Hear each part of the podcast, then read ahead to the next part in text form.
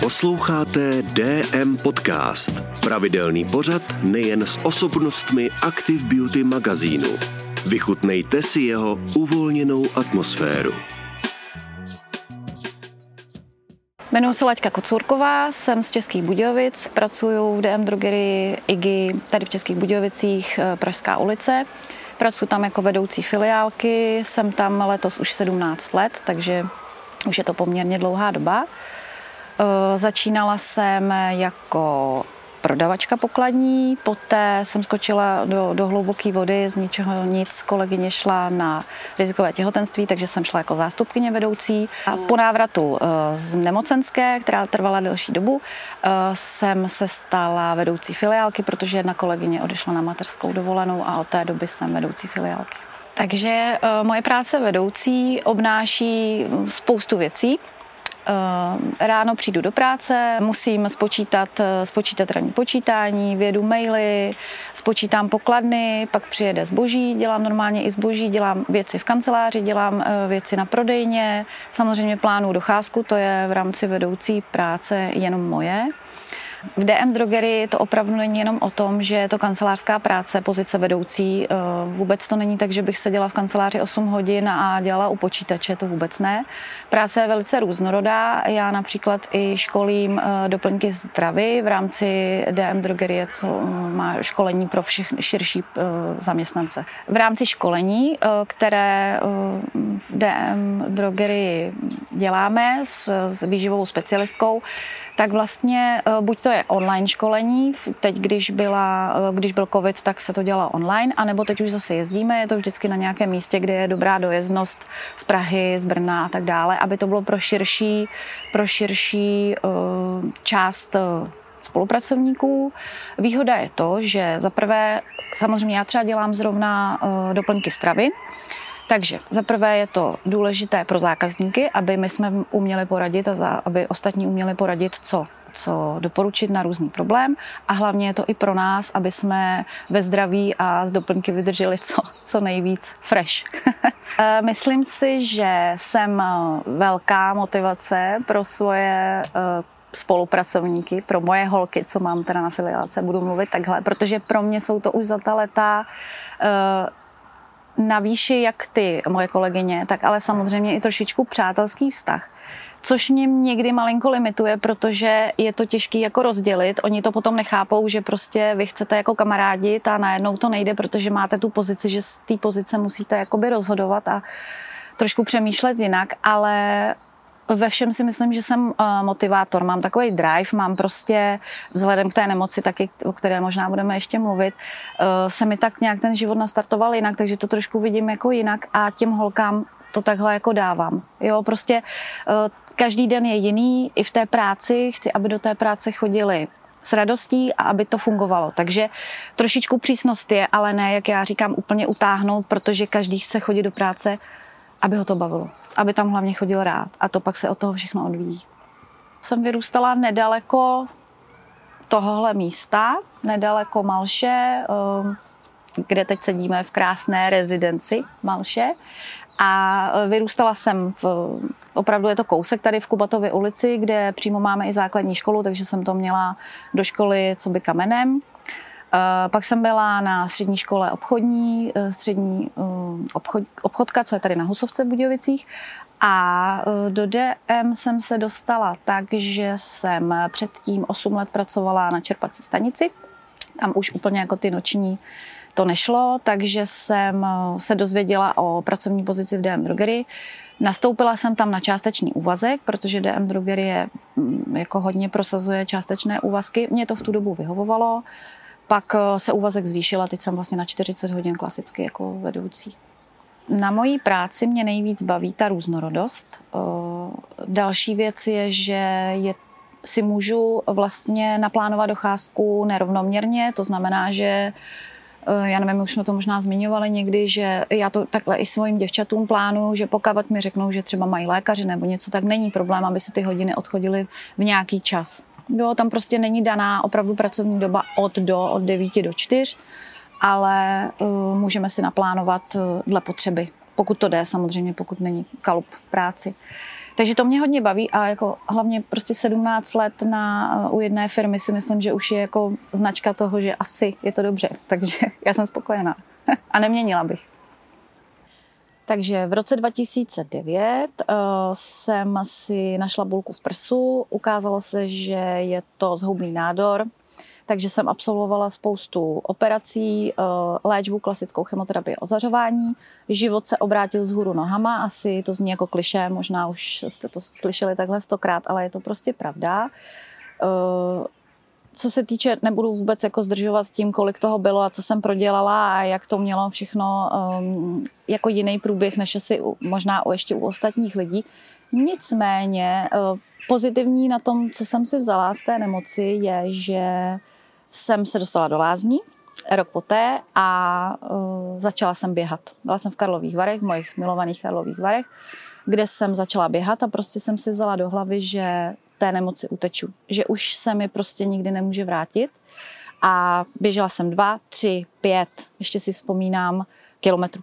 Ještě si vzpomínám, že jsem seděla uh, doma a, a po té nemoci jsem koukala z okna, nějak se tady zrovna běžel půlmaraton v Českých Budějovicích a já jsem si říkala, já uh, jednou prostě ten půlmaraton poběžím a já to vím a to prostě dám tomu jako na prdel té nemoci. A tak se stalo, takže jsem začala běhat. Uh, Za prvé si utřídím myšlenky, vyprázdním hlavu, i co se týče práce.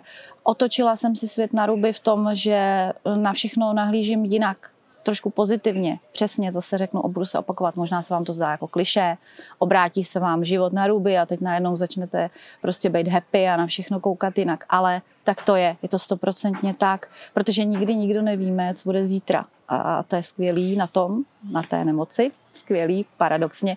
Takže v tom mě to hrozně moc posílilo. Vzalo mi to spoustu věcí, vzalo mi to možnost mít děti, Vzalo mi to v podstatě předtím i moji mámku, babičku, takže to zasáhlo jako rodinu, ale i přesto jsem se nikdy uh, nenechala tím jako úplně utopit prostě. Jo, musíte, musíte jít dál, musíte žít. A teď se musím pochlubit, že jsem minulý rok uběhla 50 kilometrů na jeden zátah s batuškem na zádech.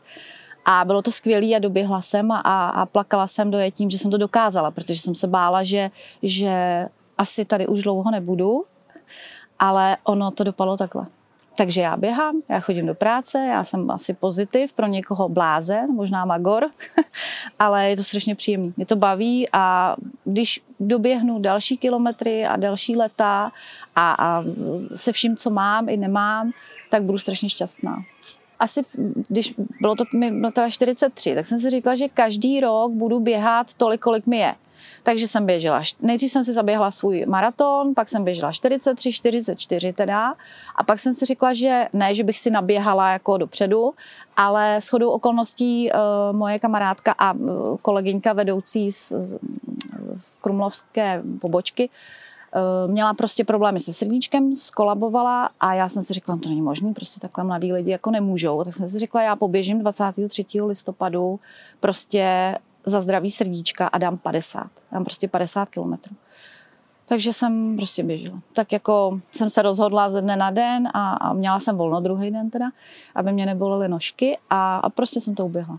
A bylo to skvělé a uh, obdivuju lidi, teda, který uběhnou víc, Možná je to ještě v mých silách, budu se na to jakkoliv připravovat a budu to chtít samozřejmě jako pokusit, protože ty cíle můžou být vysoký a třeba někdy dám 100. Myslím si, že každý nezačne běhat ze dne na den, že většinou jsou ty příběhy, nebo nezačne dělat něco eh, jako jinak, nebo něco novýho. Jo, prostě asi opravdu musí přijít nějaká takováhle jako osudová věc, kdy jako vás to nakopne prostě v tom životě. Takže pro mě je to uh, jako hrozně inspirující věc. Jako, uh, potkala jsem se i s pár lidma, který to jako semlelo, ale prostě proč? Tak jako každý den nám dal někdo navíc a tak prostě jako je třeba bojovat. Jako to prostě, jo, nebylo to vždycky lehký, bylo to fakt jako ta nemoc, je to hrozná svině, černá, říkám, jo. Prostě není to lehký, ty, léč, ty léčby, to jsou fakt jako brutály, ale tak jsem se z toho dostala, zaplať pámbu a, a jako ne, není den, kdybych, když ulehám, tak eh, si říkám super, díky za každý nový den, mám střechu nad hlavou, mám postel, že jo, tak jako bez mám, mám práci. mám práci, která mě baví, takže co, co nám chybí. já jsem nikdy neměla to, že bych řekla, že to jako vzdám, jo. Jediný bylo to hodně jako blbý, protože vlastně mě na tu nemoc zemřela mamka. A já jsem eh, vlastně viděla jenom, že jako smrt. Jo, takže já jako by neměla před sebou to pomyslné světlo na konci tunelu, protože jsem si říkala, tahle ta nemoc, to je jasný, rovná a prostě rakovina rovná se jako umřeš. Jo. Ale uh, pak, pak jako uh, se to nějak rozjelo a, a vím, že moje mamka to nechala jako zajít daleko, takže už to bylo jako hodně jako rozjetý, jako fyzicky po těle to měla, ale já to měla v začátcích a řekla jsem si, hele, tak jako ono to tak nemusí být. Oni mě strašili, prostě ty léčby, chemoterapie, budeš prostě, že jo, zvracíš a, a drží ti vlasy prostě, aby si je neměla v záchodě a takový hrůzy. Takže to vás jako trošku jako stopí, pak o ty vlasy přijdete, takže vás nemá nikdo za co držet. Jako. Načiž jsem si říkala, jak je jako člověk pak jako šťastný, pak mi narostly vlasy. Já jsem si úplně užívala ten vítr v těch vlasech a říkala jsem si, ježiš, to je skvělý. A uh, pak už mě to teda zase začalo trošku štvát, jak člověk zapomene, jaký to je, ale jako na dně úplně, že bych někdy řekla, jako tohle vzdám, jako už to, ne, nikdy. Nevím, co mě k tomu hnalo, jako možná občas je to pro někoho právě jakoby inspirující, ale na druhou stranu si říkám, že zase někdy uh, to vypadalo, že jsem strašně silná. Teď mají pocit lidi všichni, že řeknou, ty jsi tak silná, ty to zvládneš, jako a neberou na vás moc ohled.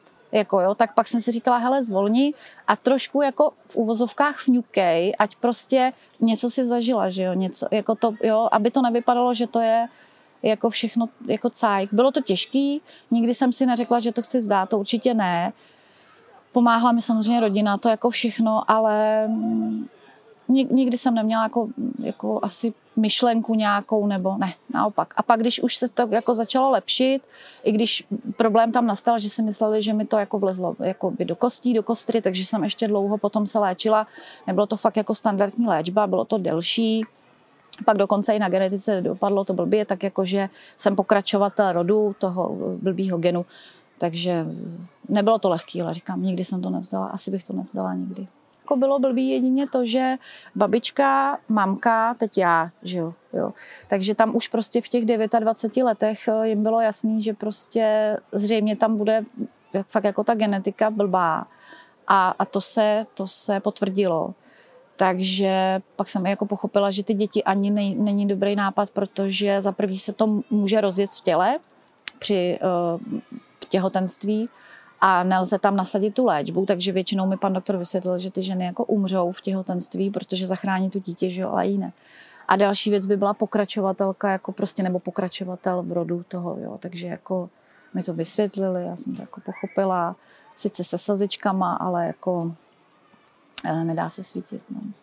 Jako hodně to má společného s tím během, to jako nebudu, i když se to pořád jako asi opakuje, jo, ale prostě řekla jsem si, já přesně tu černou svini nenechám vyhrát. Nikdy mě nemůže už do, dohonit, i když je to takový jako no, prostě asi vzletný. Samozřejmě někdy se to může stát, jako chodíte dál, jste prostě sledovaný, že jo, lékařema a tuto, ale prostě nikdy se to už jako nechci si to připustit, tu věc, jo. Ale zase na druhou stranu jsem si řekla, že kdyby to přišlo, tak já už vím, co to obnáší a asi bych to zvládla líp, asi bych to zvládla líp i psychicky, už bych si neopatřila paruku, protože vím, že prostě šinet čau, budu mít prostě nebudu, jako budu mít paruku, proč? Všichni stejně vědí, že jste nemocný, že jo? Takže, ale jakoby psychicky už zřejmě bych na to byla připravená. A zároveň bych si řekla, už to jednou dokázala, už prostě se jednou porazilo, tak se to jako stane znova, jo, jako asi by mě to paradoxně eh, jako ne, takhle úplně ne, nes, neschodilo. Když jsem poprvé šla z nemocnice, tak prostě jsem uh, vážila nějakých 47 kg, ale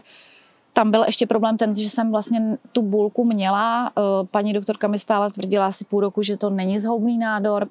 Já jsem si na vlastní žádost nechala prostě tu bulku odstranit, takže oni vám vlastně ještě den přes tou operací, jako všichni říkají, že to není zhoubný, že to je nějaký fibraadenom, který se tam prostě vytvořil jako v mládí, že jo, taky se asi ťukají na hlavu, že prostě takhle mladá holka, nebo dříve v té době, jo, to je už taky nějaký pátek, takhle mladá holka nemůže být jako nemocná takhle vážně. A pak prostě na rozboru zjistili, že to ten invazivní nádor je, takže tím to byla větší rána, protože čekáte, nic to není, dobrý, čau, odejdeš z nemocnice, budeš jako v poho, a oni ti prostě za tři dny řeknou, že to je invazivní nádor. Ještě si úplně pamatuju, je to fakt leta, kdy jsem tam ležela s těma ženskýma, který už neměli prsa třeba, bylo to fakt jako v nějakých fázích. A já jsem říkala, ne, ne, dobrý, já jako nemám zhoubný nádor. A úplně jsem usínala a říkala jsem si, ještě, že to není jako chřipka, že to nemůžu chytit vzduchem. A prostě za tři dny. Čau. Takže to bylo pro mě hrozný, že jako jdete tam s tím, že vlastně nic a odnesete si tohle. Jo. A pak trošku té empatie jako v nemocnici, kdy všichni s váma jedna jako strašným způsobem, kdy jako já jsem říkala, teď si prostě koupím vlasy, koupím si dlouhý vlasy, jo, a ona říkala, no připravte si hodně peněz, je to strašně peněz. A já jsem říkala, a to je jedno, jako jo, oni, tam jsem říkala, že by bylo možná dobrý nějaký psycholog, který s váma o tom bude mluvit, protože já jako chápu, že tam těm, já tam chodila leta, takže na té onkologii se naučíte čekat, čekáte hodiny, prostě je to tam jak jeden za druhým. Jo. Prostě pak zjistíte, kolik lidí je jakoby fakt nemocných, že to, že to je hodně rozšířený, no bohužel. No. Ale takže hlavně, když to teda zmiňuju, tak prostě dávejte na sebe pozor a, a fakt to nepodceňujte, to je strašně, je to, změní se vám život opravdu během chvilky. No. A pak je to těžký dohánět. Jako, moje segra vždycky říká, ty jsi tak odvážná, najdeš si jako bulku a jdeš hned k doktorovi, to já se bojím, já se bojím, že mi řeknou, že to je něco jako špatně. Já říkám, tak ségra, jako neblázni, buď to bude na začátku a bude to špatný, ale oni s tím něco udělají. A nebo ti řeknou, že to je dobrý, což mi teda jako tvrdili, ale ve finále to nebylo. A, a pojedeš dál. Takže to se ne, vůbec se nebojte, jako jděte, jděte a zjistěte, co a jak. Tak, uh, myslím si, že ta moje pozitivita uh, v rámci myšlení a té mojí hlavy, jak to jako mám nastavený, tak eh, hrála velkou roli, protože já znám lidi, kteří se právě začnou litovat a utápět se v tom, a to není dobře. Jako prostě musíte fakt to vyzkoušet. Jako máte, máte šanci, jako ta léčba je šance, pak je léčba, že to, že třeba jako pomůže, tak tomu musíte věřit. Musíte věřit, prostě musíte, musíte.